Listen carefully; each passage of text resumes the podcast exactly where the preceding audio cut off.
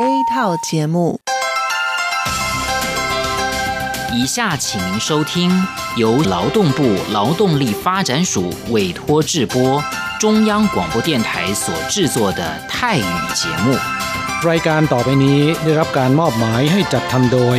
กรมพัฒนากำลังแรงงาน กระทรวงแรงงาน ไต้หวันสาธารณรัฐจีน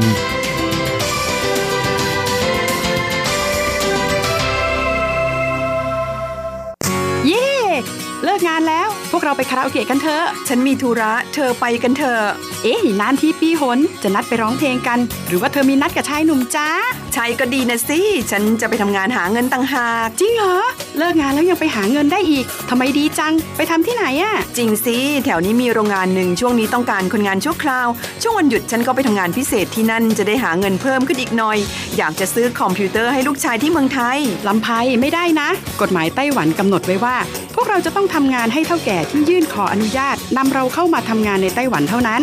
การไปทำงานที่อื่น ถือว่าผิดกฎหมาย หากถูกจับได้จะถูกยกเลิกไปอนุญาตทำงาน ไม่เพียงถูกส่งกลับประเทศ ต่อไปก็เข้ามาทำงานในไต้หวันไม่ได้อีกแล้วฮะรุนแรงขนาดนั้นเลยเหรอ จะถูกส่งกลับประเทศไม่สามารถมาทำงานไต้หวันได้อีก งั้นฉันก็ไม่มีทางหาเงินส่งลูกเรียนมหาวิทยาลัยนะสิงั้นก็แย่กว่าเดิมมาสิ ใช่แล้ว ในเมื่อเราเข้ามาทำงานในไต้หวันแล้ว ก็ควรต้องปฏิบัติตามกฎหมายไต้หวัน จึงจะมีโอกาสหาเงินส่งกลับไปช่วยเหลือครอบครัว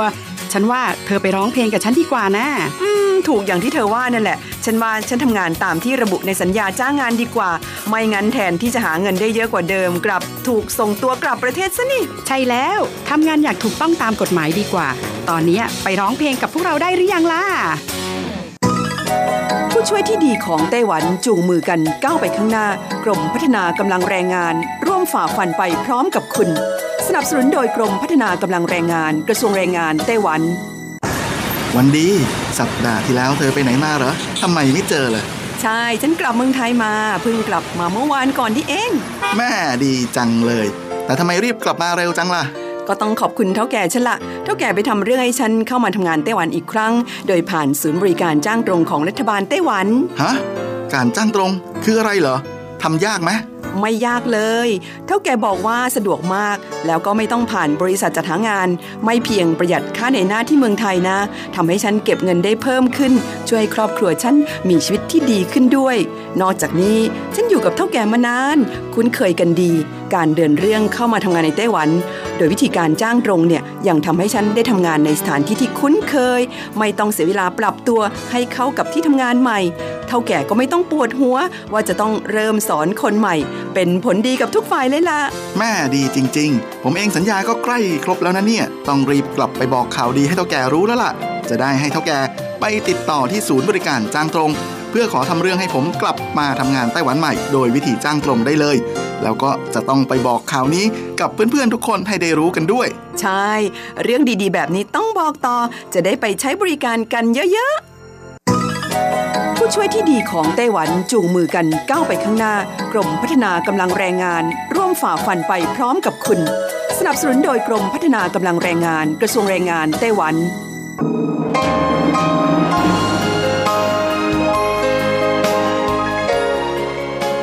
กลับมาฟังขณะนี้ท่านกำลังอยู่กับรายการภาคภาษาไทย Radio Taiwan International หรือ RTI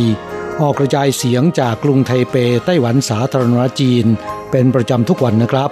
นอกจากรับฟังทางเครื่องรับวิทยุได้แล้ว ยังสามารถรับฟังรายการผ่านระบบออนไลน์ได้ที่ thai.rti.org.tw หรือที่ RTI Fanpage นะครับ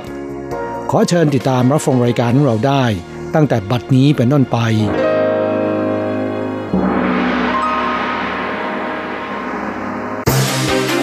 ลำดับแรกขอเชิญติดตามรับฟังข่าวประจำวัน สวัสดีครับคุณผู้ฟังที่รักและเคารพทุกท่านครับวันนี้ตรงกับวันพุทธที่ 23 ธันวาคม ปีพุทธศักราช 2563 นะครับสำหรับข่าวประจำวันจาก RTI ในวันนี้ก็มีผมกฤษณัยสายประพาสเป็นผู้รายงานครับ เรามาเริ่มต้นกันที่ข่าวด่วนจากไต้หวันนะครับ ซึ่งก็เป็นข่าวเกี่ยวกับไต้หวันได้ปรับไทยจากเขตเสี่ยงต่ำเป็นเขตเสี่ยงปานกลางแล้วครับครับศูนย์บัญชาการควบคุมโรคระบาดไต้หวันได้ประกาศในวันนี้นะครับปรับไทยภูตาน และออสเตรเลีย จากเขตระบาดโควิด -19 ระดับต่ำ เป็นเขตความเสี่ยงปานกลาง เนื่องจากสถานการณ์การระบาดโควิดในไทย ที่รุนแรงขึ้นเป็นลำดับแล้วก็ตั้งแต่ 18 ธันวาคมที่ผ่านมาจนถึงวันนี้นั้น พบผู้ติดเชื้อโควิด -19 ในไทยแล้วนับพันรายตลอดจนการระบาดนั้นได้ลุกลามไปในหลายจังหวัด รวมทั้งกรุงเทพมหานครด้วย ส่วนปูตานนั้นก็มีรายงานพบผู้ติดเชื้อเพิ่มขึ้น และเป็นการระบาดในชุมชนด้วยสำหรับออสเตรเลียนั้น ก็พบผู้ติดเชื้อทางเหนือของซิดนีย์รวมกว่า 90 ราย ซึ่งส่วนใหญ่เป็นผู้ที่เคยพักที่รีสอร์ทสองแห่งทางเหนือของนครซิดนีย์และมีรายงานว่ามีการระบาดข้ามรัฐด้วยนะครับ จึงปรับลดไทย ภูฏานและออสเตรเลีย จากเขตเสี่ยงต่ำเป็นเขตเสี่ยงปานกลางครับสำหรับเขตเสี่ยงต่ำประกอบไปด้วย นิวซีแลนด์มาเก๊าปาเลาฟิจิ บรูไนลาว นาอูรู ติมอร์ตะวันออกมอริเชียส เวียดนาม หมู่เกาะมาแชลสิงคโปร์แล้วก็กัมพูชาครับ ส่วนเขตเสี่ยงปานกลางนั้นได้แก่ปูตาน และก็ออสเตรเลียครับครับอีกข่าวหนึ่งเราไปดูเกี่ยวกับรัฐสภาสหรัฐนะครับได้ผ่านกฎหมาย ว่าโดยการจัดสรรงบประมาณรัฐบาลกลาง ประจำปีงบประมาณ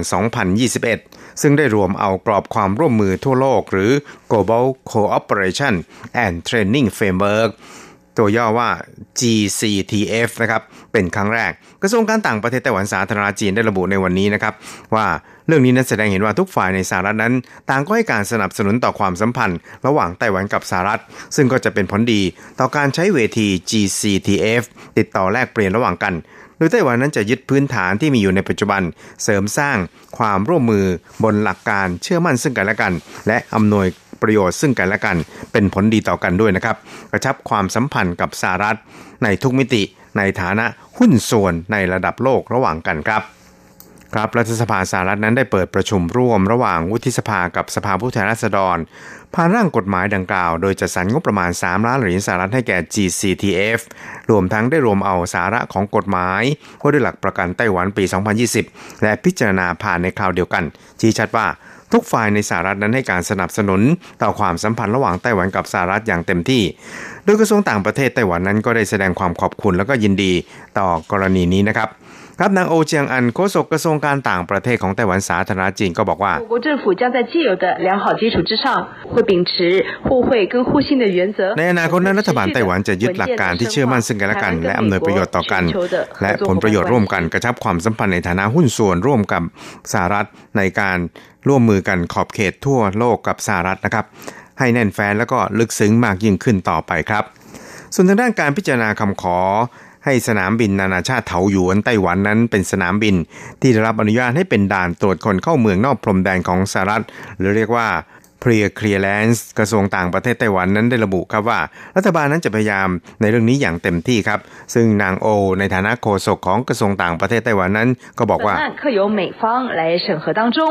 外交部我们也会协同相关的部会共同合作，并且与美 กรณีนี้นั้นฝ่ายสหรัฐกำลังพิจารณา และกระทรวงต่างประเทศก็จะร่วมมือกับหน่วยงานต่างๆ ที่เกี่ยวข้องผลักดันในเรื่องนี้อย่างเต็มที่ครับ รวมทั้งประสานงานกับฝ่ายสหรัฐอย่างใกล้ชิด เพื่อให้สนามบินนานาชาติเถาหยวนนั้น ประสบความสำเร็จในประเด็นดังกล่าวครับอีกข่าวหนึ่งเรามาดูเกี่ยวกับทางด้านโควิด -19 กันบ้างครับ ซึ่งศูนย์บัญชาการควบคุมโรคระบาดไต้หวันระบุในวันนี้ครับว่าพบผู้ติดเชื้อโควิด -19 รายใหม่อีก 6 รายทำให้ยอดรวมผู้ติดเชื้อโควิด -19 ในไต้หวันเป็น 776 รายแล้ว ส่วนกรณีกัปตันสายการบิน EVA Air นะครับไม่ปฏิบัติตามระเบียบว่าด้วยการควบคุม การระบาดโรคบนอากาศยานจนเกือบกลายเป็น super spreaderแพร่เชื้อให้แก่เพื่อนสาวในไต้หวัน ศูนย์นั้นก็กำลังพิจารณาที่จะเสริมบทลงโทษให้เข้มข้นยิ่งขึ้นนะครับ ครับศูนย์ย้ำว่าระเบียบดังกล่าวนั้นได้ระบุให้เจ้าหน้าที่บนเครื่องบินโดยสารของสายการบินไต้หวัน จะต้องมีมาตรการป้องกันตนเองอย่างรัดกุม และปฏิบัติตามกฎเหล่านี้อย่างเคร่งครัดเท่านั้น จึงจะมีสิทธิ์ลดทอนระยะเวลาการกักตัวเพื่อสังเกตอาการได้ครับ ซึ่งในอนาคตนั้นจะเสริมกลไก การบริหารและการดูแลมาตรการ ป้องกันโรคของเจ้าหน้าที่ประจำเครื่อง ที่กลับจากภารกิจในต่างประเทศ รวมทั้งจะกำหนดบทลงโทษที่แน่นอน เพื่อความมั่นใจในการป้องกันการระบาดโควิด -19 ต่อไปครับ อีกข่าวหนึ่งเรามาดูเกี่ยวกับเมื่อค่ำวานนี้นะครับศูนย์บัญชาการควบคุมโรคระบาดไต้หวันได้ประกาศ 5 กฎเหล็ก ควบคุมการระบาดของโรค ในช่วงการจัดกิจกรรมเขาดาวปีใหม่ เนื่องจากต้องคำนึงถึงว่าจะเป็นกิจกรรมที่มีผู้คนมารวมตัวกันเป็นจำนวนมาก และอยู่ในที่แออัดเป็นเวลานานๆ จึงมีความจำเป็นที่จะต้องวางกฎเกณฑ์ในการป้องกันการระบาดของโรคดังกล่าวนะครับให้แก่ผู้เข้าร่วมและก็ผู้จัด ได้ถือปฏิบัติกันในทิศทางเดียวกันครับ ครับห้ากฎเหล็กดังกล่าวนั้นก็ประกอบไปด้วย 1. ผู้จัดนั้นต้องเตรียมอุปกรณ์ฆ่าเชื้อบริเวณมือให้แก่ผู้เข้าร่วมอย่างพอเพียง รวมทั้งต้องฆ่าเชื้อทำความสะอาด ห้องสุขาเป็นประจำ และถี่ขึ้นกว่าปกติจัดหามาตรการด้านรักษาพยาบาลไว้ให้พร้อม นอกจากนี้ยังห้ามจำหน่ายเครื่องดื่ม และอาหารนอกบริเวณที่จัดให้สำหรับการจำหน่ายเท่านั้นนะครับ ประการที่ 2 ก็คือกิจกรรมที่จัดในที่ร่มนั้น ห้ามจำหน่ายบัตรยืน และต้องมีการบันทึกชื่อนามสกุลที่อยู่จริง ของผู้เข้าร่วม รวมทั้งวัดอุณหภูมิร่างกาย และฆ่าเชื้อที่มือก่อนเข้าร่วมกิจกรรมครับ ประการที่ 3 ก็คือจะต้องสวมหน้ากากอนามัยตลอดงาน ยกเว้นตอนดื่มน้ำเพื่อเสริมปริมาณน้ำในร่างกาย ห้ามรับประทานอาหาร หากเตือนแล้วไม่เชื่อจะมีโทษปรับครับครับผู้ที่อยู่ระหว่างการกักตัวสังเกตอาการกักตัวที่บ้าน สังเกตอาการด้วยตนเอง และผู้มีอาการเป็นไข้ มีอาการระบบทางเดินหายใจท้องเสีย ประสาทรับกลิ่นผิดปกตินะครับ ซึ่งก็รวมถึงนักแสดงแล้วก็เจ้าหน้าที่ทั้งหมดด้วย ห้ามเข้าร่วมกิจกรรมเหล่านี้ครับ และอีกประการหนึ่งก็คือเพื่อสะดวกในการติดต่อนั้น ก็ให้ผู้เข้าร่วมกิจกรรม ต้องพกพาโทรศัพท์มือถือทุกคนครับ ทั้งนี้ในเฉินซือจงรัฐมนตรีสาธารณสุขไต้หวัน ในฐานะผู้อำนวยการศูนย์บัญชาการควบคุมโรคระบาดไต้หวันก็บอกว่า แม้ตอนนี้จะพบผู้ติดเชื้อในไต้หวันแล้ว แต่ก็จะไม่มีการยกระดับมาตรการป้องกันใดๆ เพราะเราหาต้นต่อของการแพร่ระบาดได้แล้ว แต่จำเป็นต้องเสริมมาตรการป้องกันให้เข้มข้นขึ้นดำเนินการป้องกันอย่างจริงจัง ล้างมือเป็นประจำแล้วก็ผู้จัดกิจกรรมนั้น จะต้องเสนอมาตรการป้องกันของตนด้วยครับ ครับอีกข่าวหนึ่งครับเราไปดูเกี่ยวกับกรณีของการจัดเขาดาวในไต้หวันนะครับ ซึ่งในช่วงที่ผ่านมานั้นก็ปรากฏว่าพบผู้ติดเชื้อ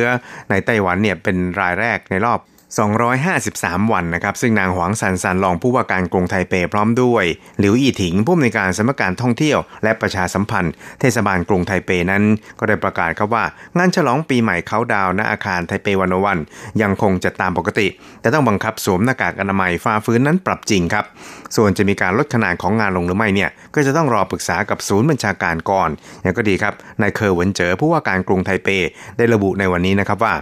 การเตรียมจัดงานต่างๆ นั้นก็จะเป็นไปตามปกติเหมือนเดิมนะครับ แต่ว่าหากมีสถานการณ์ที่แปรเปลี่ยนไป ก็อาจสั่งระงับได้ในวินาทีสุดท้ายก็เป็นไปได้เหมือนกันครับ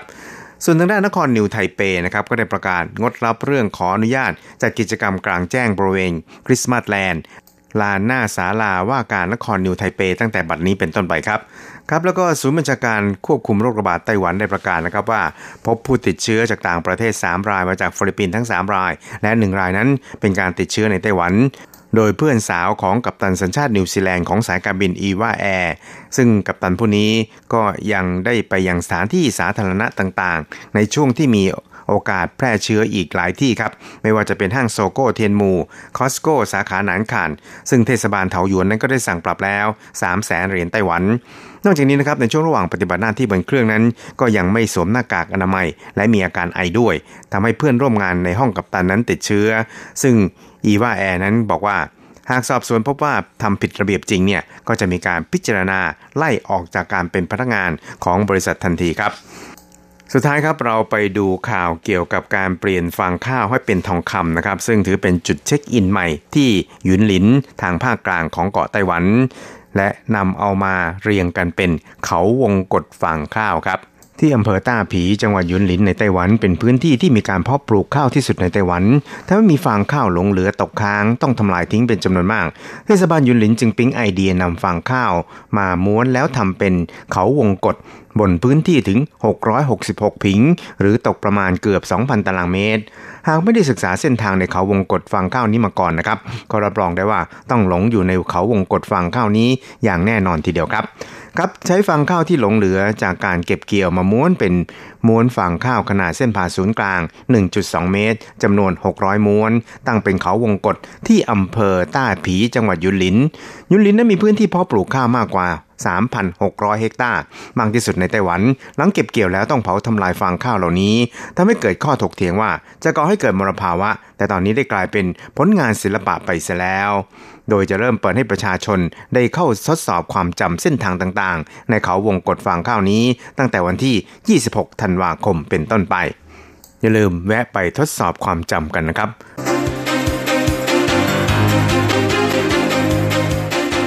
ต่อไปขอเชิญฟังข่าวต่างประเทศและข่าวจากเมืองไทยค่ะ สวัสดีค่ะ คุณผู้ฟังที่เคารพ ช่วงของข่าวต่างประเทศและข่าวในเมืองไทยรายงานโดยดิฉันการจยากริชยาคมค่ะ ข่าวต่างประเทศสำหรับวันนี้นั้นเริ่มจากข่าว เชื้อโควิดกลายพันธุ์ในอังกฤษอาจมีในอินเดียแล้ว เว็บไซต์หนังสือพิมพ์ฮินดูไทมส์ของอินเดียรายงานว่าเชื้อโควิด -19 สายพันธุ์ใหม่ที่มีชื่อทางการวิจัยว่า VUI ขีด202012ทับ01 สถิตินับจนถึงช่วงกลางเดือนธันวาคมนี้ พบผู้ป่วยในกรุงลอนดอนของอังกฤษเกือบร้อยละ 60เชื่อกันว่าแพร่เชื้อติดต่อได้เร็วกว่าสายพันธุ์เดิมถึงร้อยละ70 รัฐบาลอินเดียได้สั่งห้ามเที่ยวบินจากอังกฤษเข้าประเทศตั้งแต่เที่ยงคืนวันอังคารที่ผ่านมา และตรวจเชื้อกับผู้เดินทางมาจากอังกฤษทุกคน โดยเมื่อวันอังคารที่ 22 ธันวาคม พบ 22 คนมีผลตรวจเป็นบวก ขณะนี้ได้ส่งตัวอย่างไปถอดรหัสพันธุกรรมแล้ว ด้านผู้อำนวยการสถาบันจีโนมิกส์และชีววิทยาเชิงบูรณาการของอินเดียระบุว่า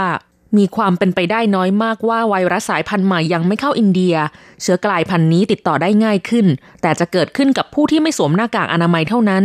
เช่นเดียวกับนักไวรัสวิทยามหาวิทยาลัยอโชกาเชื่อว่ามีความเป็นไปได้ว่าไวรัสสายพันธุ์ใหม่ได้เข้ามาสู่อินเดียแล้ว เพราะอินเดียมีผู้ป่วยโรคโควิด -19 มากเป็นอันดับสองของโลก ยอดผู้ติดเชื้อสะสมกว่า 10 ล้านคน เสียชีวิตกว่า 146,000 คน จึงจำเป็นต้องเพิ่มการถอดรหัสพันธุกรรมที่กำลังทำอยู่ให้มากขึ้น ปัจจุบันอินเดียถอดเพียงหนึ่งครั้งต่อผู้มีผลตรวจเป็นบวกทุก 3,000 ราย ขณะที่องค์การอนามัยโลก แนะนำให้ควรถอดหนึ่งครั้ง ต่อผู้มีผลตรวจเป็นบวกทุก 300 ราย ข่าวต่อไป ประชาชนสิงคโปร์ลังเลที่จะฉีดวัคซีนโควิด -19 รัฐบาลสิงคโปร์เตรียมฉีดวัคซีนป้องกันโรคโควิด -19 ให้ประชาชนทั่วประเทศแบบสมัครใจและไม่คิดค่าใช้จ่าย หลังจากได้รับวัคซีนจากบริษัทไฟเซอร์และไบออนเทคเป็นประเทศแรกในเอเชีย แต่ประชาชนสิงคโปร์บางส่วนรู้สึกลังเล โดยสตรีวัย 40 ปีรายหนึ่งมองว่าสิงคโปร์ควบคุมการระบาดได้ดีอยู่แล้ว ยอดผู้ป่วยใหม่และเสียชีวิตแทบไม่เพิ่มขึ้น จึงไม่คิดว่าจำเป็นต้องฉีดวัคซีน ผู้จัดการขายคนหนึ่งกล่าวว่าจะรอจนกว่าประชาชนร้อยละ 80 รับวัคซีนไปแล้วไม่มีผลข้างเคียง ระหว่างนี้ตนยินดีสวมหน้ากากอนามัยและหลีกเลี่ยงสถานที่แออัดไปก่อน ด้านนักวิชาการคณะสาธารณสุขมหาวิทยาลัยแห่งชาติสิงคโปร์ระบุว่า ชาวสิงคโปร์รับวัคซีนมาตั้งแต่เด็กมากถึงร้อยละ 90 จึงไม่ต่อต้านการฉีดวัคซีน แต่วัคซีนโควิด -19 ที่ใช้เทคโนโลยีใหม่ ใช้เวลาพัฒนาและอนุมัติเร็วกว่าปกติทำให้ประชาชนกังวล โดยผลสำรวจของหนังสือพิมพ์ Straits Times ของสิงคโปร์เมื่อต้นเดือนธันวาคมร้อยละ 48 ระบุว่าจะรับวัคซีนเมื่อพร้อมใช้ ขณะที่ร้อยละ 34 จะขอรอดูไปก่อน 6-12 เดือน ต่อไปขอเชิญคุณผู้ฟังรับฟังข่าวในเมืองไทยค่ะ ไทยถอดรหัสพันธุกรรมโควิดสมุทรสาคร พบตรงกับเมียนมานายแพทย์สุภกิจสิริลักษ์อธิบดีกรมวิทยาศาสตร์การแพทย์กระทรวงสาธารณสุข กล่าวถึงกรณีการตรวจหาสายพันธุ์ของเชื้อโควิด -19 ในจังหวัดสมุทรสาครว่า จากการตรวจสอบเทียบรหัสพันธุกรรมพบว่าเป็นสายพันธุ์ GH ซึ่งเป็นสายพันธุ์เดียวกับที่มีการระบาดทั่วโลกคือสายพันธุ์ G แต่เมื่อเปรียบเทียบต้นต่อของการระบาดว่ามาจากพื้นที่ใด ทั้งอำเภอแม่สอดจังหวัดตากอำเภอแม่สายจังหวัดเชียงราย พบว่าเป็นสายพันธุ์เดียวกันคือสายพันธุ์ GH ซึ่งต้นทางมาจากอินเดีย เข้ามายะไข่ เมียนมาและท่าขี้เหล็กเมียนมาซึ่งไม่ตรงกับสายพันธุ์ที่มีการระบาดในอินโดนีเซีย ส่วนกรณีการกลายพันธุ์เหมือนที่อังกฤษ ซึ่งพบการกลายพันธุ์ในตำแหน่ง N501Y ก็ไม่พบเช่นกัน ทั้งนี้การถอดรหัสพันธุกรรม มีวัตถุประสงค์เพื่อให้ทราบถึงที่มา และให้สบายใจว่าไม่มีการกลายพันธุ์ของเชื้อ ที่จะส่งผลกระทบต่อวัคซีน แต่การตรวจสอบไม่สามารถทราบได้ว่าเชื้อมีความรุนแรงขึ้นหรือไม่ แต่ไวรัสโควิด -19 สายพันธุ์ GH นี้เหมือนกับสายพันธุ์ G ที่มีการติดต่อง่าย ต่อไปเป็นอัตราแลกเปลี่ยนประจำวันพุธที่ 23 ธันวาคม พุทธศักราช 2563 อ้างอิงจากธนาคารกรุงเทพสาขาไทเป โอนเงิน 10,000 บาทใช้เงินเหรียญไต้หวัน 9,550 เหรียญ แลกซื้อเงินสด 10,000 บาทใช้เงินเหรียญไต้หวัน 9,900 เหรียญ1ดอลลาร์สหรัฐใช้เงินเหรียญไต้หวัน 28.41 เหรียญแลกซื้อค่ะคุณผู้ฟังคะนั่นเป็นช่วงของข่าวต่างประเทศและข่าวในเมืองไทย รายงานโดยดิฉันการจยากริชยาคมค่ะ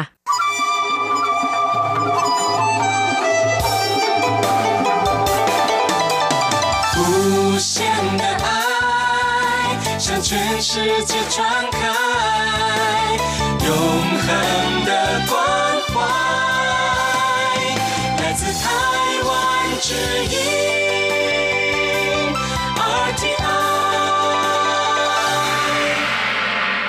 大家来唱，大家来唱，风风谋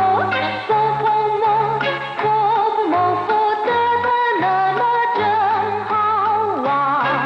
สวัสดีครับเพื่อนผู้ฟัง พบกันในวันนี้เราจะมาเรียนสนทนาภาษาจีนกลางทางอากาศ ภาคเรียนที่สองบทที่ 8 ของแบบเรียนชั้นกลาง บทที่ 8 เจิ้นหมาฝัน ยุ่งยากจริง ๆ ในบทนี้นะครับเราจะมาเรียนรู้คำสนทนาในภาษาจีนกลางที่เกี่ยวกับการทำอะไรสักอย่างหนึ่ง แล้วประสบอุปสรรค หรือมีความรู้สึกว่ามันไม่ค่อยราบรื่น รู้สึกลำบากหรือว่ายุ่งยากว่าในภาษาจีนควรพูดกันอย่างไร 第八课，真麻烦。一对话，在这儿过马路好危险。公车、计程车、自行车都有，人怎么过马路？你们可以往前走，会看到一个天桥，走天桥就安全多了。唉，真麻烦。第八课真หมาฝัน บทที่ 8 ลำบากจริง ๆ หรือว่ายุ่งยากจริง ๆ เมื่อเราทำอะไรสักอย่างหนึ่ง ซึ่งมีขั้นตอนที่ยุ่งยากซับซ้อนทำให้เราท้อแท้ใจ เราก็อาจจะบ่นว่ามันช่างยุ่งยากจริงหนอ ภาษาจีนพูดว่า เจิ้นหมาฝันแปลว่าลำบากจริง ๆ หรือว่ายุ่งยากจริง ๆคำว่าเจินในที่นี้มีความหมายว่าจริง ๆ หรือว่ามากนะครับ ส่วนคำว่าหมาฝันนอกจากจะแปลว่าลำบากหรือว่ายุ่งยากแล้วเนี่ยยังมีความหมายว่ารบกวนก็ได้ เวลาที่เราจะวานหรือว่าขอร้องให้ใครช่วยเราทำธุระ เมื่อพูดขอร้องแล้วนะครับ ท้ายประโยคควรจะพูดว่า หมาฝันนี่ละแปลว่าขอรบกวนท่าน นอกจากนี้แล้วคำว่าหมาฝันยังแปลว่าปัญหาได้อีกด้วย อย่างเช่นว่าโยหมาฝันก็คือมีปัญหาหรือว่ามีเรื่องยุ่งยาก เอาละครับทำความรู้จักกับคำว่าเจิ้นหมาฝันมามากพอสมควรแล้ว ต่อไปมาอธิบายคำสนทนาในบทนี้นะครับ แม่ลูกสองคนกำลังจะเดินข้ามถนน แต่ว่ารถราบนท้องถนนนั้นมีมากมายเสลือเกิน ไม่สามารถที่จะข้ามได้นะครับ ฝ่ายลูกพูดว่าใจเจ้อกั้วหมาลู่เห่าเวเฉียนข้ามถนนตรงนี้อันตรายจริงๆใจเจ้อก็คืออยู่ตรงนี้กั้วหมาลู่ แปลว่าข้ามถนนคำว่ากั้วแปลว่าข้าม หมาลู่ก็คือถนนกั้วหมาลู่ก็คือข้ามถนนเห่าเวยเฉียน อันตรายมาก เห่า ในที่นี้แปลว่ามากเวยเฉียนก็คืออันตราย ไม่ปลอดภัย เห่าเวยเฉียนก็คือไม่ปลอดภัยจริง ๆ ผู้เป็นแม่เห็นด้วยกับลูก พูดขึ้นว่ากงเชอจีเฉิงเชอ自行车都有 เหรินสามกั่วหมาลู่มีทั้งรถเมย์รถแท็กซี่ รถจักรยาน คนจะข้ามถนนได้อย่างไร กงเชอแปลว่ารถเมย์ย่อมาจากคำว่า公共汽车 หรือรถยนต์สาธารณะ ซึ่งก็คือรถโดยสารประจำทางหรือรถเมล์นั่นเอง 计程车 แปลว่า รถแท็กซี่คำว่า计程 หมายถึงคิดราคาตามมิเตอร์วัดระยะทาง 计程车 ก็คือรถแท็กซี่นั่นเอง จื่อสิงเชอแปลว่า รถจักรยาน เรียกว่าจื่อสิงเชอหรือจะเรียกว่าเจ้าท่าเชอรถถีบก็ได้นะครับโตโยแปลว่ามีทั้งหมดหรือว่ามีทั้งนั้น คือมีทั้งรถเมล์รถแท็กซี่ และรถจักรยาน人怎么过马路คนจะข้ามถนนได้อย่างไร人แปลว่าคนจะมากั้วข้ามได้อย่างไรจะมากั้วหมาลู่ข้ามถนนได้อย่างไร ในขณะที่สองแม่ลูกกำลังบ่นอยู่นั้น ก็มีคนข้างทางคนหนึ่งชี้แนะบอกว่า你们可以往前走会看到一个天桥พวกคุณสามารถเดินไปข้างหน้า ก็จะเห็นสะพานลอยแห่งหนึ่ง你们可以往前走พวกคุณสามารถเดินไปข้างหน้า可以แปลว่าสามารถหรือว่าได้หวังเฉียนเจ้าก็คือเดินไปข้างหน้า会看到一个天桥 จะเห็นสะพานลอยแห่งหนึ่งคุยแปลว่าจะขั้นเต้าแปลว่ามองเห็นคุยขั้นเต้าจะมองเห็น一个天桥สะพานลอยแห่งหนึ่ง เทียนเฉาคือสะพานลอย อีเกอร์คือสับบอกจำนวนของสะพานลอย เรียกว่าอีเกอร์อีเกอร์เทียนเฉาหมายถึงสะพานลอยแห่งหนึ่ง ฝ่ายลูกก็พูดขึ้นมาว่าเจ้าเทียนเฉา就安全多了 เดินสะพานลอยก็จะปลอดภัยมากขึ้นเจ้าเทียนเฉาแปลว่าเดินสะพานลอยเจียวอันเฉียนตัวละก็จะปลอดภัยมากขึ้นคำว่าอันเฉียนเคยเรียนไปแล้วนะครับ แปลว่า ปลอดภัยเจียวอันเฉียนตัวละก็จะปลอดภัยมากขึ้นไอ้เจินหมาฝันเฮ้ยยุ่งยากจริง ๆคำว่าไอเป็นเสียงถอนหายใจ แสดงถึงความท้อใจในความลำบากและความยุ่งยาก ตรงกับคำอุทานในภาษาไทย เฮ้ย เจิ้นหมาฝันยุ่งยากจริง ๆ หรือว่าลำบากจริง ๆ ครับผู้ฟังหลังจากทราบความหมายของคำสนทนาในบทนี้แล้วนะครับ ต่อไปขอให้เปิดไปที่หน้า 36 ของแบบเรียน เราจะไปเรียนรู้คำศัพท์ใหม่ ๆ ในบทเรียนนี้คำว่ากู้แปลว่าผ่านหรือว่าข้าม อย่างเช่นว่ากู้หลาย แปลว่าข้ามมาหรือว่าเข้ามากู้เหนียน แปลว่าข้ามปีเก่าหรือว่าผ่านปีเก่า หรือมีความหมายว่าปีใหม่นั่นเองกู้เหอแปลว่าข้ามแม่น้ำกู้เฉาก็แปลว่าข้ามสะพาน ในคำอุปมาอุปไมยของจีน มีอยู่คำหนึ่งบอกว่ากู้เหอชายเฉา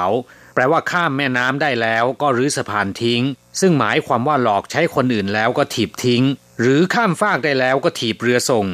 เรียกว่ากู้เหอใช้เฉาคำว่ากู้นอกจากแปลว่าข้ามหรือว่าผ่านแล้ว ถ้าใช้หลังคำกริยามีความหมายว่า เสร็จสิ้นหรือว่าเรียบร้อยแล้ว อย่างเช่นว่าขั้นกู้ละแปลว่าดูเรียบร้อยแล้วชื่อกู้ละแปลว่าทานมาเรียบร้อยแล้วจั่วกู้ละทำแล้วหรือว่าทำเรียบร้อยแล้วกู้ชี่แปลว่าอดีต หรือที่ผ่านมา นอกจากนี้นะครับยังมีความหมายอีกหลายอย่างด้วยกันอย่างเช่นว่ากู้ชื่อแปลว่าความผิดพลาดกู้ฉี แปลว่าเลยกำหนดเวลาหรือว่าหมดอายุแล้ว เรียกว่ากั้วฉีศัพท์คำต่อไป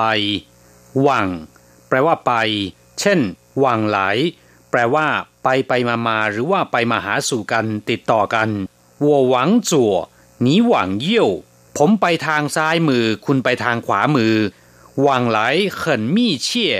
ติดต่อกันหรือว่าไปมาหาสู่กันอย่างใกล้ชิดมาก เรียกว่าหวังไหลเขินมี่เชี่ย วังเหนียนแปลว่าปีที่ผ่านผ่านมาหรือปีที่แล้วแล้วมาหวังชื่อก็คือเรื่องในอดีตหรือว่าความหลังศัพท์คำต่อไป เทียนเฉาแปลว่าสะพานลอยคำว่าเทียน แปลว่าฟ้าเฉาก็คือสะพานนะครับ เทียนเฉาแปลโดยตรงคือสะพานที่ทอดอยู่บนท้องฟ้า ซึ่งก็คือสะพานลอยนั่นเอง เรียกว่า เทียนเฉาวิเฉียนแปลว่าอันตราย พยันตราย หรือแปลว่าไม่ปลอดภัย ในสถานประกอบการถ้าเห็นมีป้ายเขียนติดว่าเวยเฉียน ก็ขอให้อย่าได้เข้าไปนะครับ เพราะว่าอาจจะมีอันตรายเกิดขึ้นเวยเฉียนฉีแปลว่าช่วงที่อันตราย ตู้กั่วเวยเฉียนฉีแปลว่า ผ่านพ้นช่วงอันตรายศัพท์คำต่อไปยี่จือแปลว่าตรงไปหรือไม่อ้อม อย่างเช่นว่ายี่จือหวังซีเปียนชี่เดินตรงไปทางทิศตะวันตก นอกจากนี้แล้วยังแปลว่าต่อเนื่องหรือไม่หยุดไม่ขาดระยะ เช่น这小孩想念妈妈一直哭个不停เด็กน้อยคนนี้คิดถึงแม่ ร้องให้ตลอดไม่หยุดศัพท์คำต่อไปหมาลู่แปลว่าถนน หนทาง เรียกว่าหมาลู่คำว่าหมาแปลว่าม้า ม้าที่เป็นสัตว์นะครับ ลู่ก็คือถนน เพื่อนฟังคงจะสงสัยสิว่าทำไม คำว่าถนนในภาษาจีนจึงมีม้าเข้ามาเกี่ยวข้องด้วย ทั้งนี้ก็เพราะว่าในอดีตชาวจีนใช้ม้าเป็นพาหนะสัญจรไปมานะครับ ถนนต่างๆ ส่วนใหญ่ก็มีไว้ให้ม้าวิ่ง จึงเรียกว่าหมาลู่มาจนถึงทุกวันนี้นะครับกั้วหมาลู่ก็คือข้ามถนน หมาลู่หรูหูเข่าถนนก็เปรียบเสมือนปากเสือ คืออันตรายเหมือนดังเราอยู่ในปากเสือ อันตรายตลอดเวลาศัพท์คำต่อไป ลู่เข่า แปลว่าปากทาง เช่น十字路口แปลว่าปากทางสี่แยกซานชาลู่เข่าแปลว่าปากทางสามแยก หรือปากทางสามแพร่ง เราจะกลับมาพบกันใหม่ในบทเรียนถัดไป สวัสดีครับ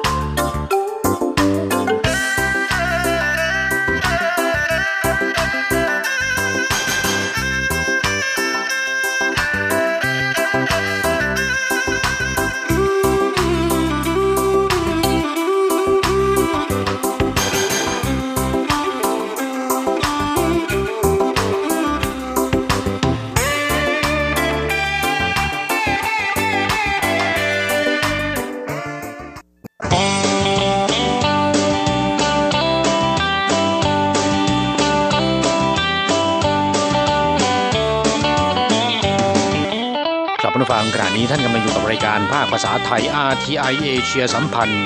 ลำดับต่อไปขอเชิญท่านมาร่วมให้กำลังใจแด่เพื่อนแรงงานไทยที่ประสบปัญหาและความเดือดร้อน ในช่วงไขปัญหาแรงงาน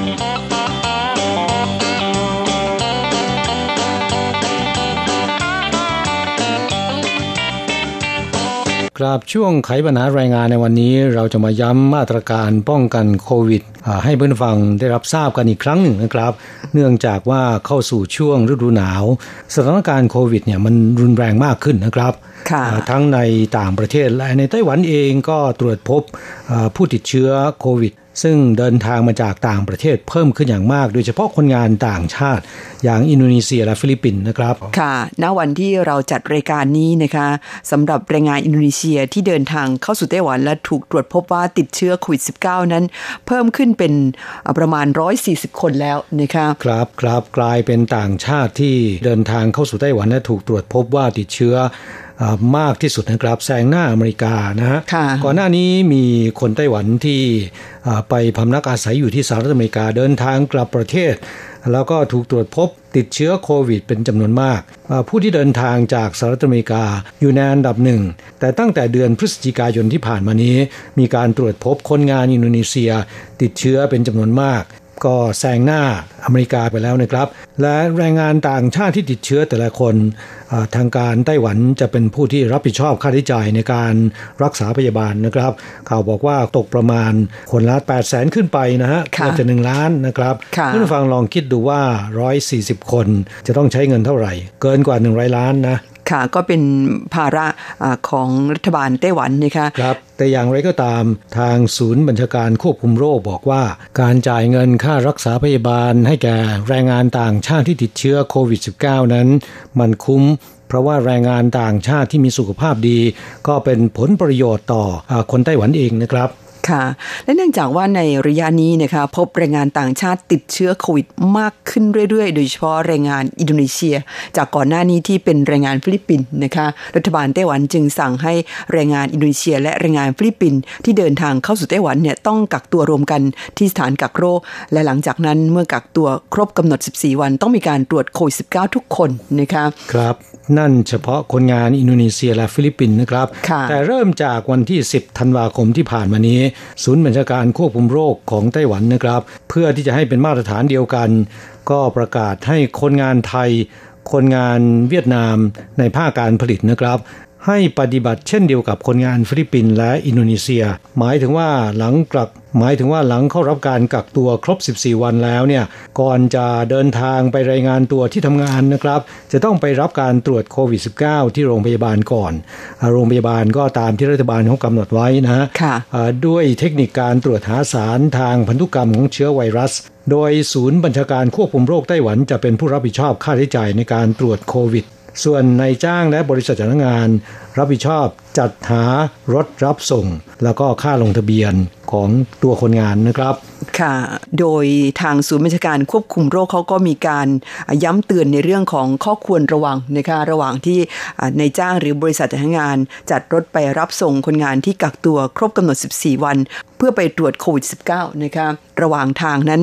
ย้ำนักหนาว่าห้ามใช้ระบบขนส่งมวลชนนะคะต้องจัดรถไปรับส่งต่างหาก แล้วก็ผู้ที่ไปด้วยอย่างเช่นล่าม หรือว่าเจ้าหน้าที่หรือพนักงานของบริษัทจัดหางานเนี่ยจะต้องสวมใส่หน้ากากอนามัยกันทุกคนรวมทั้งตัวแรงงาน แล้วก็ต้องเว้นระยะห่างทางสังคม เมื่อกลับไปถึงที่พักในหอพักของโรงงาน หรือว่าสถานที่ที่ต้องไปกักตัวอีก 7 วัน เพื่อสังเกตอาการตัวเองเนี่ยนะคะระหว่างนั้นเนี่ยก็กำหนดไว้ว่าห้ามไปพักรวมกับคนอื่นนะคะ ควรจะแยกพักต่างหาก จนกว่าผลตรวจโควิดจะออกมา และต้องปฏิบัติตามมาตรการป้องกันโควิด -19 อย่างเคร่งครัด นั่นก็คือปกติจะต้องสวมใส่หน้ากากอนามัยหมั่นล้างมือ อย่าใช้มือสัมผัสตาปากแล้วก็จมูก นอกจากนี้ในระหว่างที่รอผลตรวจ แล้วก็ในช่วง 7 วันของการสังเกตอาการตนเองเนี่ยหลีกเลี่ยง เข้าร่วมกิจกรรม หรือว่าสังสรรค์กับเพื่อนฝูงนะคะนอกจากนี้แล้วเรื่องของการรับประทานอาหารเนี่ยเขาบอกว่าห้ามไปรับประทานอาหารในร้านอาหาร หรือว่าในโรงอาหารของโรงงาน หรือว่านั่งรับประทานอาหารร่วมกับผู้อื่นสำรับเดียวกันนะคะควรจะต้องใช้วิธีสั่งเข้ากล่องของใครของมันนะคะครับจะเห็นได้ว่าทางการเนี่ยมีการกำชับในเรื่องนี้ค่อนข้างละเอียดถี่ถ้วนนะครับ ขอย้ำอีกครั้งหนึ่งคนงานต่างชาติทุกคน ไม่ว่าจะเป็นชาติใดก็ตาม ไม่ว่าจะเป็นภาคสวัสดิการสังคม ภาคการผลิตนะครับ หลังจากที่เข้ารับการกักตัวครบ 14 วันแล้วนะครับ จะต้องไปตรวจโควิดกันนะฮะค่ะอ่าส่วนคนงานอินโดนีเซียและฟิลิปปินส์นั้น เขาต้องไปกักตัวรวมกันที่สถานที่กักตัวรวมของรัฐนะครับอ่ารวมทั้งคนงานภาคสวัสดิการสังคมด้วย หลังจากที่ตรวจโควิดแล้วต้องระมัดระวังนะครับ แล้วก็ต้องเฝ้าดูอาการตัวเองเป็นเวลา 7 วันด้วยกัน ช่วงระหว่างนี้ก็ต้องระมัดระวังอย่างที่คุณอัญชันบอกไปแล้วเมื่อสักครู่นะครับค่ะต้องสวมหน้ากากนะฮะ อย่าไปในสถานที่ที่มีผู้คน แล้วก็อย่าไปร้านอาหาร อย่าใช้ระบบขนส่งมวลชน พวกนี้เป็นต้นนะครับค่ะไปไหนมาไหนต้องใส่หน้ากากอนามัย แล้วก็ต้องหมั่นล้างมือ นี่เขาย้ำนักย้ำหนานะครับค่ะแม้ว่ายังไม่พบแรงงานไทยที่เดินทางมาทำงานที่ไต้หวันอะถูกตรวจพบว่าติดเชื้อโควิด ระหว่างที่ถูกกักตัวเนี่ยนะคะ แต่ก็อย่าชะล่าใจเป็นอันขาดนะคะ ครับอ่าการติดเชื้อจากประเทศไทยนั้นคงจะเป็นไปได้ยากนะครับ เพราะว่าค่ะที่เมืองไทยก็คุมเข้มนะค่ะอ่า กลัวจะมาติดเชื้อในไต้หวันนี่แหละ เพราะว่าอยู่ปะปนรวมกับอ่าคนงานชาติอื่นๆนะ โดยเฉพาะคนงานอินโดนีเซียนะครับอ่าพูดถึงเรื่องของการปะปนรวมกันกับคนงานชาติอื่นเนี่ยมีเรื่องหนึ่งที่พูดกันมานานแล้วนะครับบ่นกันมาอ่าเป็นเวลานาน แล้วก็มีการเสนอไปแล้วหลายครั้งด้วยกัน แต่ก็ไม่ค่อยได้เป็นผลเท่าไหร่ คราวนี้มีการเอาจริงเอาจังกันแล้วนะครับ เรื่องของหอพักคืนแรก ซึ่งเป็นฝันร้ายของแรงงานต่างชาติหลายๆคนรวมทั้งแรงงานไทยด้วยนะครับค่ะที่เดินทางมาถึงในวันแรกอ่าไม่ทันไปตรวจโรคที่โรงพยาบาล จะมีบริษัทรับส่งไปรับที่ซึ่งไม่ใช่เป็นบริษัทจ้างงานและไม่ใช่ในายจ้างนะครับ ได้รับมอบหมายจากโรงพยาบาลที่อ่ารับการตรวจโรค ให้ไปรับคนงานจากสนามบินไปยังโรงพยาบาล แต่คนที่มาในเที่ยวบิน ถึงที่ไต้หวันค่อนข้างจะค่ำแล้วนะครับ ไม่สามารถที่จะไปตรวจโรคที่โรงพยาบาลได้ หรือบางทีคิวตรวจโรคที่โรงพยาบาลมันแน่นเกินไปนะครับ ต้องรอในวันถัดไปนะค่ะอ่า บริษัทรับส่งเหล่านี้ก็จะพาคนงานต่างชาติ ไปพักค้างคืน รอการตรวจโรคในวันต่อไป สภาพแวดล้อมของหอพักที่พาคนงานไปพักนั้น มันแย่มากนะครับ เรื่องของอนามัยเรื่องของความแออัดอ่าทำให้คนงานต่างชาติต้องนั่งรวมกัน ไม่มีที่หลับนอนเนื่องจากพื้นที่มันแคบแออัดมากนะครับ รวมทั้งสัมภาระด้วยค่ะเอ่อคนด้วยเอ่อ นั่งยังแทบจะไม่พอแล้วนะครับ ประกอบกับระบบสุขาพิบาลก็ไม่ดีสุขาห้องน้ำแล้วก็สกปรกนะ พูดง่ายๆคือสภาพแวดล้อมเลวร้ายมากนะคะครับ เรื่องนี้เคยร้องเรียนไปแล้วหลายครั้งอ่าแล้วก็เพื่อนผู้ฟังของเราก็เคยเสนอเข้าสู่รายการของเรานะครับ เราก็นำไปเสนอต่อกระทรวงแรงงาน แต่ว่าก็ยังไม่ได้รับการแก้ไข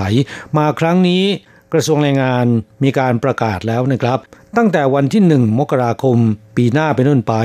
หรือเดือนหน้านี้นะครับ บริษัทรับส่งเหล่านี้จะต้องจดทะเบียนอย่างถูกต้องตามกฎหมาย หากว่าจะให้คนงานไปพักค้างคืนเนี่ยจะต้องเป็นหอพักที่ได้มาตรฐาน มีระบบความปลอดภัย ระบบสุขาภิบาล แล้วก็ถูกหลักอนามัย และพื้นที่เนี่ยจะต้องกว้างนะครับ คนงานต่างชาติแต่ละคน จะต้องมีพื้นที่สำหรับตัวเอง 3.2 ตารางเมตรนะครับ เป็นมาตรฐานเหมือนกับหอพักทั่วไปนะคะครับ หากไม่ทำตามกฎระเบียบเนี่ย บริษัทรับส่งเหล่านี้ก็จะถูกลงโทษ นอกจากบริษัทรับส่งถูกลงโทษแล้วนะครับนายจ้างก็จะถูกลงโทษเช่นกันนะ ในฐานะที่นายจ้าง มีหน้าที่ดูแลคนงานต่างชาติตั้งแต่เดินทางถึงสนามบิน แต่ไม่ได้สอดส่อง แล้วก็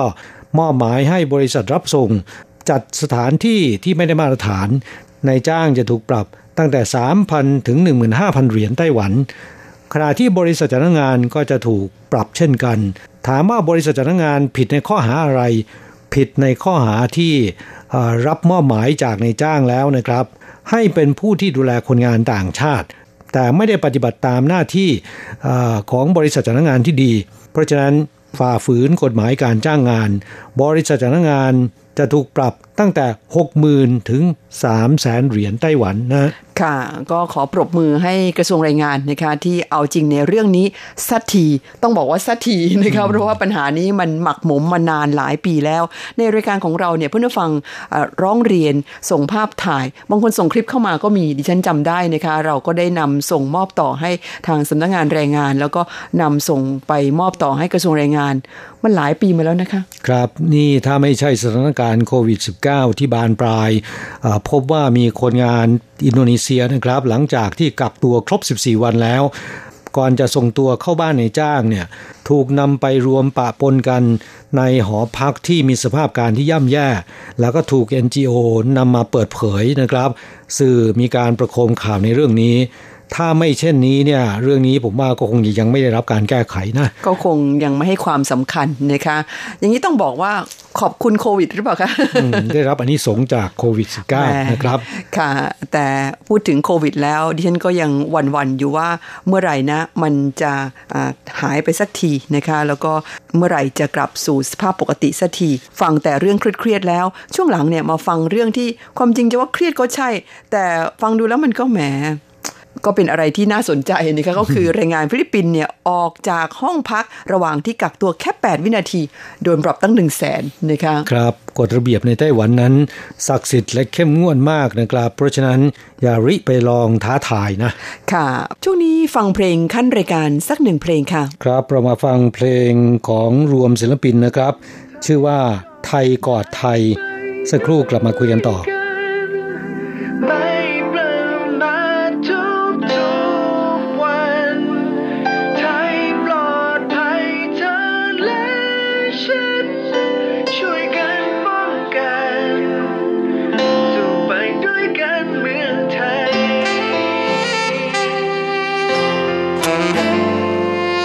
ทันโค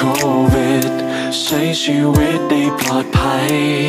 โรคนี้อันตรายต้องรู้วิธีป้องกันมันล้างมือสวมหน้ากาก ไอจามปิดปากอยากช้อนกัน อาหารต้องสุกเท่านั้น สู่ไปด้วยกันเมืองไทยรู้มีใคร ไม่สบายอย่าละเลย ไม่นิ่งนอนเฉย รีบไปพบแพทย์โดยไวร่วมมือและไม่สุ่มเสี่ยงหลีกเลี่ยงอยู่แต่บ้านก็อุ่นใจ ต้องช่วยกันใส่ใจ สู่ไปด้วยกันเมืองไทย เจ้าหน้าที่ทีมแพทย์ที่เหน็ดเหนื่อยช่วยเราจากโรคร้าย ช่วยกันส่งกำลังใจ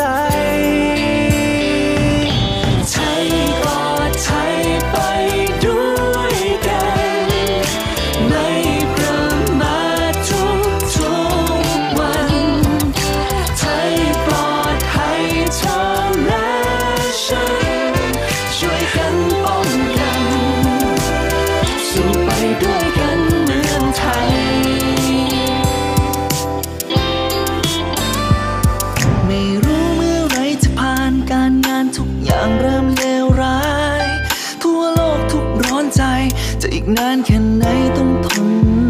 กัน แข็งใจสู้ๆหน่อย หมดพายุฟ้าสว่างพลัน และมันต้องมีวันนั้น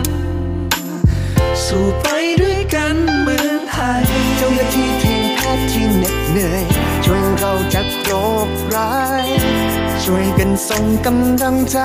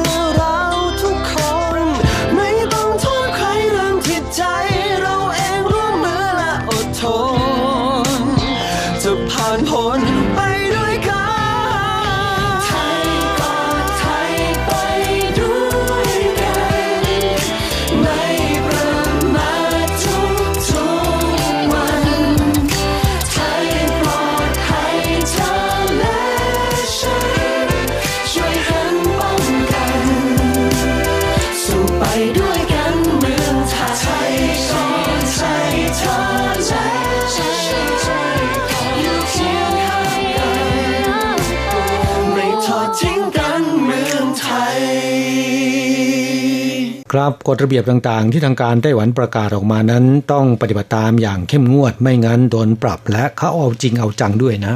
ค่ะ อย่าท้าทายเป็นอันขาดนะคะแล้วก็อย่าคิดว่าเอาแวบไปแป๊บเดียวไม่มีใครเห็นนะคะอืมครับ เรื่องนี้สื่อต่างชาติเขายังตะลึงเลยนะค่ะ โดยเมื่อต้นเดือนธันวาคมที่ผ่านมานี้นะครับ มีคนงานฟิลิปปินส์คนหนึ่ง ขณะที่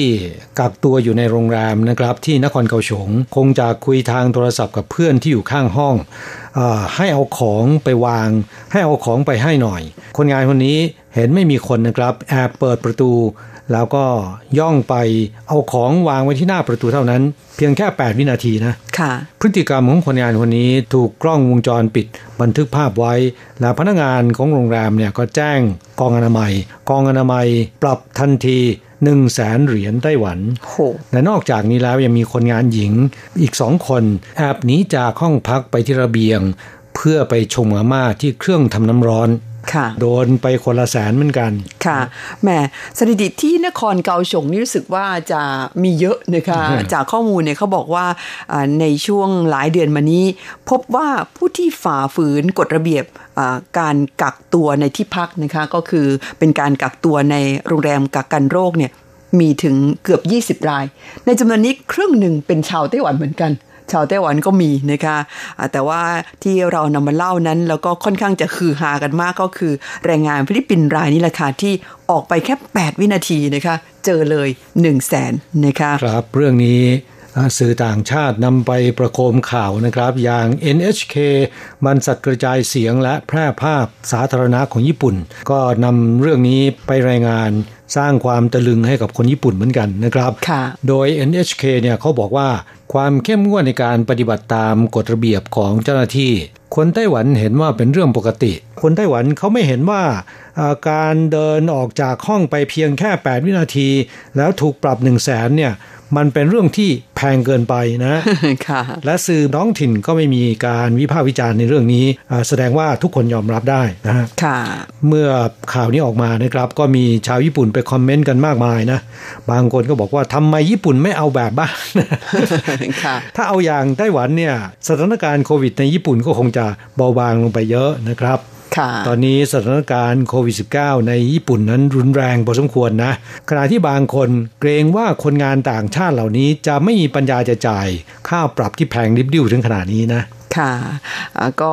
นานาจิตตังนะคะครับเรื่องนี้ที่นำมาเล่าให้ฟังเนี่ยก็อยากจะให้เป็นอุทาหรณ์สอนใจนะคะเพราะว่าในอนาคตเนี่ยก็ยังจะมีแรงงานต่างชาติเดินทางเข้าสู่ไต้หวันเรื่อยๆ รวมถึงแรงงานไทยด้วยนะคะแล้วทุกคนจะต้องเจอมาตรการกักตัวในสถานกักกันโรคของทางรัฐบาลนะคะหรือแม้แต่ กักตัวที่ไหนก็ตาม เขามีกฎระเบียบเนี่ยคุณต้องเคารพกฎระเบียบปฏิบัติตาม ห้ามฝ่าฝืน อย่าท้าทาย อย่าคิดว่าไม่มีใครเห็น อย่าคิดว่าตัวเองจะรอดนะคะ เพราะว่ามิฉะนั้นแล้ว คุณโดนปรับเนี่ย ขั้นต่ำนี่หนึ่งแสนนะคะสูงสุดนี่หนึ่งล้านทีเดียวนะคะครับผู้อำนวยการกองอนามัยที่นครเกาฉงบอกว่า ไม่ว่าคนต่างชาติหรือคนไต้หวันนะครับ หากฝ่าฝืนระเบียบกฎหมาย จะถูกลงโทษเหมือนกันหมด อย่าว่าแต่หนีกักตัวแค่ 8 วินาที วินาทีเดียวก็ไม่ได้ค่ะ และการใช้กฎหมายไม่ได้เจาะจงกับชาวต่างชาติเท่านั้น เพราะว่าตั้งแต่วันที่ 1 พฤศจิกายนเป็นต้นมา จนถึงวันที่ 7 ธันวาคมนะครับ ตรวจพบผู้ฝ่าฝืนกฎระเบียบการกักตัวและถูกลงโทษปรับเงินไปแล้ว 19 รายด้วยกันค่ะในจำนวนนี้เป็นชาวไต้หวัน 10 ราย แล้วก็ชาวต่างชาติ ซึ่งส่วนใหญ่ก็เป็นคนงานต่างชาติจำนวน 9 รายนะโดยค่าปรับนั้นจะคิดตามระยะเวลาที่อยู่นอกสถานที่กักตัวเลยทีเดียวนะครับค่ะคุณออกไปนานเท่าไหร่ ยิ่งนานก็ค่าปรับยิ่งสูงขึ้นนะฮะค่ะเริ่มจากผู้ต้องกักตัวหากเดินออกจากประตูห้องพักเนี่ยโดนไปแล้ว1นึ่งแสนเหรียญนะครับ คือเริ่มต้นที่หนึ่งแสนนะคะครับ ออกจากห้องไม่เกิน 2 ชั่วโมงปรับ 2 0 0แสน2ถึง6ชั่วโมงเนี่ยปรับ 3 0 0แสน6ชั่วโมงขึ้นไปถึง 1 วัน ปรับ 5 0 0แสนหนึ่งถึง3วัน ปรับ6 0แสน3วันขึ้นไป ปรับ 1 ล้านเหรียญไต้หวันนะฮะจะเห็นได้ว่าค่าปรับเขานั้นหนักหน่วงนะคะแล้วก็มันมีลำดับขั้นของมันนะคะถ้าหากว่าคุณยิ่งฝ่าฝืนหรือว่าแหกกฎนานเท่าไหร่ คุณก็จะถูกปรับ หนักมากขึ้นเท่านั้นค่ะ ถามว่าคนงานจะมีปัญญาจ่ายไหม ทางผู้อำนวยการกองอนามัย นครเกาฉงบอกว่า ให้ใช้วิธีผ่อนส่งได้นะ ค่ะ เพราะฉะนั้นถ้าไม่อยากมาทำงานฟรี ก็ต้องปฏิบัติตามกฎระเบียบของเขานะคะ ครับช่วงนี้มาตอบจดหมายของเพื่อนแรงงานไทยเพื่อนฟังที่ถามเข้าสู่รายการนะครับ มาดูคำถามแรกนะคะในวันนี้ ซึ่งเพื่อนฟังท่านนี้เนี่ยชื่อว่าคุณวุฒินันคุณนาค่ะ ถามเข้ามาว่ามีเรื่องอยากสอบถามหน่อยครับ หากคนไทยเข้ามาทำงานแล้วกักตัว 14 วัน หากเจอเชื้อช่วงกักตัว เขาจะส่งกลับประเทศหรือรักษาจนหายแล้วให้ทำงานต่อหรือยังไงครับครับแรงงานต่างชาติที่เดินทางมาทำงานที่ไต้หวันทุกคน ตั้งแต่วันที่ 4 ธันวาคมเป็นต้นมานะครับ จะต้องแสดงผลตรวจโควิดเป็นลบด้วยเทคนิคที่ทางการเขากำหนดไว้ เมื่อเดินทางเข้าสู่ไต้หวันแล้วนะครับ รับการกักตัวเป็นเวลา 14 วัน หากตรวจพบว่าติดเชื้อโควิด จะได้รับการรักษา ที่โรงพยาบาลในไต้หวัน ซึ่งค่ารักษาพยาบาล ทางศูนย์บัญชาการควบคุมโรคของไต้หวันเป็นผู้ที่รับผิดชอบนะครับค่ะอ่าค่าใช้จ่ายนั้นสูงถึง 8 0 0แสนถึง 1 ล้านเหรียญไต้หวันทีเดียว แต่ไม่ต้องกังวลนะครับ ค่าใช้จ่ายก้อนนี้ทางรัฐบาลจะเป็นผู้ที่รับผิดชอบให้อ่า หลังจากรับการรักษาจนหายแล้วนะครับ ก็สามารถทำงานต่อในไต้หวันได้นะ ค่ะ ยกเว้นมีการปลอมแปลงใบรับรองนะคะ หรือว่ามีการแก้ไขข้อมูลในใบรับรอง ก็จะถูกดำเนินคดีนะคะ เป็นคดีอาญาด้วย ครับนั่นนอกจากถูกจำคุกแล้วนะครับ ยังจะถูกส่งกลับแน่นอนค่ะก็เหมือนกับหลอกเขานะคะครับแต่หากว่ามีการผ่านการตรวจโควิด และมีเอาใบรับรองผลตรวจเป็นลบ จริงค่ะๆแม้นว่าจะถูกตรวจพบก็ไม่เป็นไรนะครับ ค่ะคำถามต่อไปคุณสกลนะคะ ถามว่าอะมีเรื่องอยากขอคำปรึกษาหน่อยครับ โดนเครื่องตัดนิ้วขาดต้องเดินเรื่องยังไงครับ นิ้วชี้มือซ้ายขาดไปสองข้อ นิ้วกลางอ่ามือซ้ายขาดสามข้อ จะได้รับเงินชดเชยประมาณเท่าไหร่ ไม่สามารถตอบให้คุณทราบได้ว่าจะได้เงินเท่าไหร่ เนื่องจากต้องได้รับการพิจารณาจากอ่า กองทุนประกันภัยแรงงาน ซึ่งเขามีหลักเกณฑ์นะครับ แนะนำว่าคุณจะต้องรับการรักษาจนแผลหายก่อน หลังจากนั้นแพทย์จะออกไปรับรองอระดับความพิการ ทางในจ้างก็จะนำเอาไปรับรองนี้ ไปยื่นขอเงินกองทุนประกันภัยแรงงาน ในกรณีที่ประสบอุบัติเหตุจนพิการนะครับ ส่วนเงินชดเชยที่จะได้นั้น ก็เป็นไปตามระดับความพิการที่แพทย์เขาระบุไว้นะครับ ค่ะที่แพทย์วินิจฉัยนะคะ ครับแล้วก็แนะนำว่าไม่ต้องกังวลในเรื่องนี้ หากคุณมีความข้องใจ แล้วก็ยังไม่สบายใจ สามารถโทรศัพท์ไปสอบถามได้ที่สำนักงงานแรงงานไทย ทางเจ้าหน้าที่สำนักงงานแรงงานไทย ก็จะติดต่อสอบถามไปที่นายจ้าง และบริษัทจ้างงานนะครับ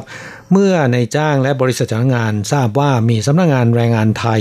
อคอยติดตามและห่วงใยในเรื่องนี้ เขาน่าจะเร่งดำเนินการในเรื่องนี้นะครับ ค่ะอ่ากรณีนั้นก็ตามนะคะกรณีที่เพื่อนฟังได้รับบาดเจ็บจากการทำงานเนี่ยไม่ต้องห่วงว่าสิทธิประโยชน์ของเราเนี่ยจะไม่ได้รับการดูแลนะคะเพราะว่ากฎหมายของไต้หวันนั้นเขาให้การคุ้มครองอาแรงงานทุกคนที่เข้าเอาประกันภัยแรงงานอยู่แล้วนะคะครับระดับความพิการเท่าไหร่เขามีมาตรฐานอยู่ว่าจะได้รับเงินชดเชยในระดับไหนนะคะครับ เพราะว่าแรงงานต่างชาติทุกคน เข้ามาทำงานในไต้หวันนะครับ ยกเว้นแต่ผู้อนุบาลในครัวเรือน ต้องเข้าเป็นสมาชิกกองทุนประกันภัยได้รับการคุ้มครองจากกองทุนประกันภัยอยู่แล้ว แน่นอนนะครับเราก็เข้าใจคนที่เจ็บไข้ได้ป่วย คนที่ประสบอุบัติเหตุเนี่ยก็ใจร้อนอยากจะรู้ว่าสิทธิประโยชน์ของตนได้อย่างไรบ้างนะครับ เรื่องนี้ก็แนะนำว่าถามจากที่สำนักงานแรงงานไทยได้นะค่ะสามารถติดต่อสอบถามได้นะคะ อีกปัญหาหนึ่งค่ะ คุณละอ่อนเมืองปุยนะคะบอกว่าขออนุญาตสอบถามข้อมูลหน่อยครับ พอดีจะบินกลับไทยไม่ทราบกลับไปแล้วหรือยังนะคะส่งมาเมื่อช่วงกลางเดือนพฤศจิกายนอยากทราบว่าลำโพงเครื่องเสียงขนาดเล็ก สามารถใส่กระเป๋าโหลดใต้เครื่อง หรือต้องนำขึ้นเครื่องไปถึงจะได้ครับ คือผมอยู่ไต้หวันจะกลับไทยแล้ว อยากจะพกลำโพงเครื่องเสียงขนาดเล็ก เอากลับบ้านไปด้วยนะคะครับถ้าเป็นลำโพงเครื่องเสียงที่ไม่มีแบตเตอรี่นะครับ สามารถนำกลับไปได้ โดยใส่ในกระเป๋าสัมภาระโหลดเข้าใต้ท้องเครื่องนะครับ ถ้ามีแบตเตอรี่ไม่ว่าจะเป็นแบตเตอรี่ลิเธียมที่เป็นเม็ดนะค่ะหรือว่าเป็นแบตเตอรี่ที่เป็น power bank หากจะนำกลับไปที่ประเทศไทย ก็ต้องใส่ในกระเป๋าถือขึ้นเครื่องนะครับ ห้ามโหลดใต้ท้องเครื่องนะ เรื่องนี้เป็นเรื่องสำคัญนะครับ เพราะว่าผมเคยไปเห็นกับตาตัวเองมาแล้ว มีคนงานไทยหลายคนหลังจากที่รายงานตัวที่เคาน์เตอร์แล้ว ปรากฏว่าไปติดอยู่ที่ เอ่อเครื่องตรวจเอ็กซเรย์นะครับ เพราะว่ากระเป๋าสัมภาระไม่ผ่านการตรวจนะค่ะเอ่อเหตุที่ไม่ผ่านก็เพราะว่าในกระเป๋าสัมภาระนั้น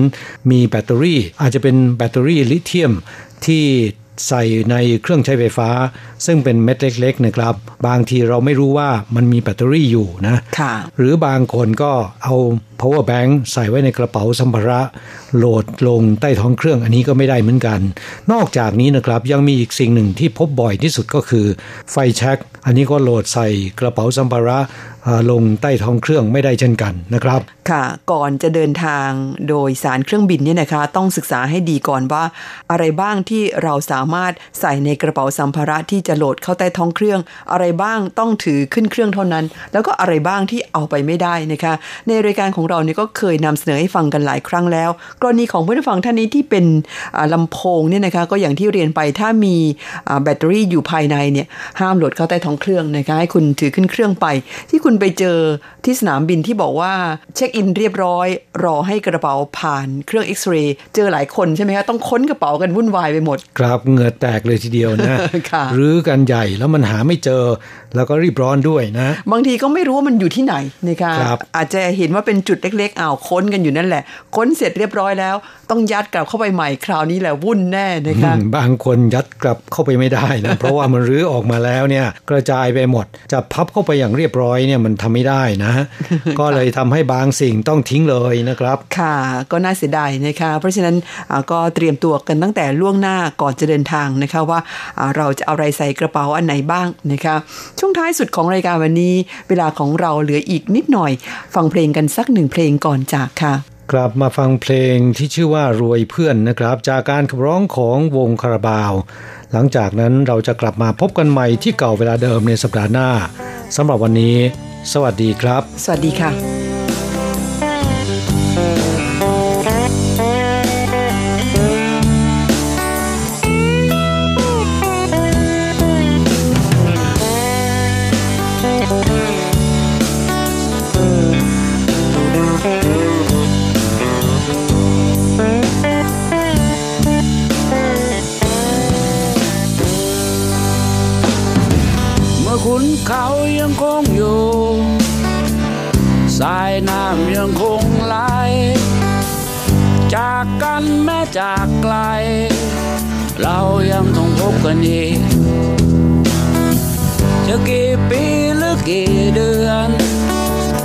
เท่าไรก็ช่างหัว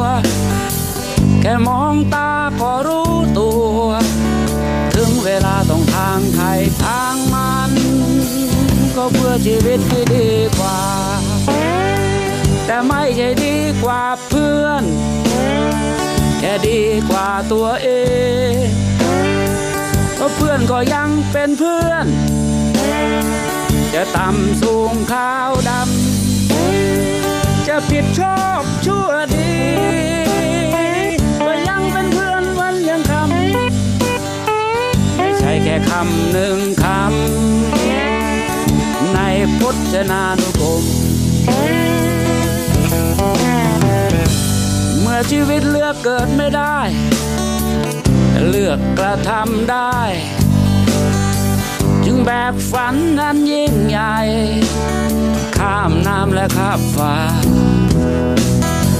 จะกี่ปีหรือกี่เดือน เพื่อนใหม่ก็เพิ่มมา จอบประตูไว้จะรา ถึงได้รู้ว่าร่ำรวยเพื่อนฟูงนั้นเป็นวิธีที่ดีกว่า แต่ไม่ใช่ดีกว่าเพื่อน แค่ดีกว่าตัวเอง เพื่อนก็ยังเป็นเพื่อน ต่ำสูงขาวดำ จะผิดชอบชั่วดี ก็ยังเป็นเพื่อนวันยังคำ ไม่ใช่แค่คำหนึ่งคำ ในพจนานุกรม 以上节目是由劳动部劳动力发展署委托制播，中央广播电台制作的泰语节目。 ท่านรับฟังจบลงไปแล้วนั้นเป็นรายการที่ได้รับมอบหมายให้จัดทำโดย กรมพัฒนากำลังแรงงาน กระทรวงแรงงาน ไต้หวันสาธารณรัฐจีน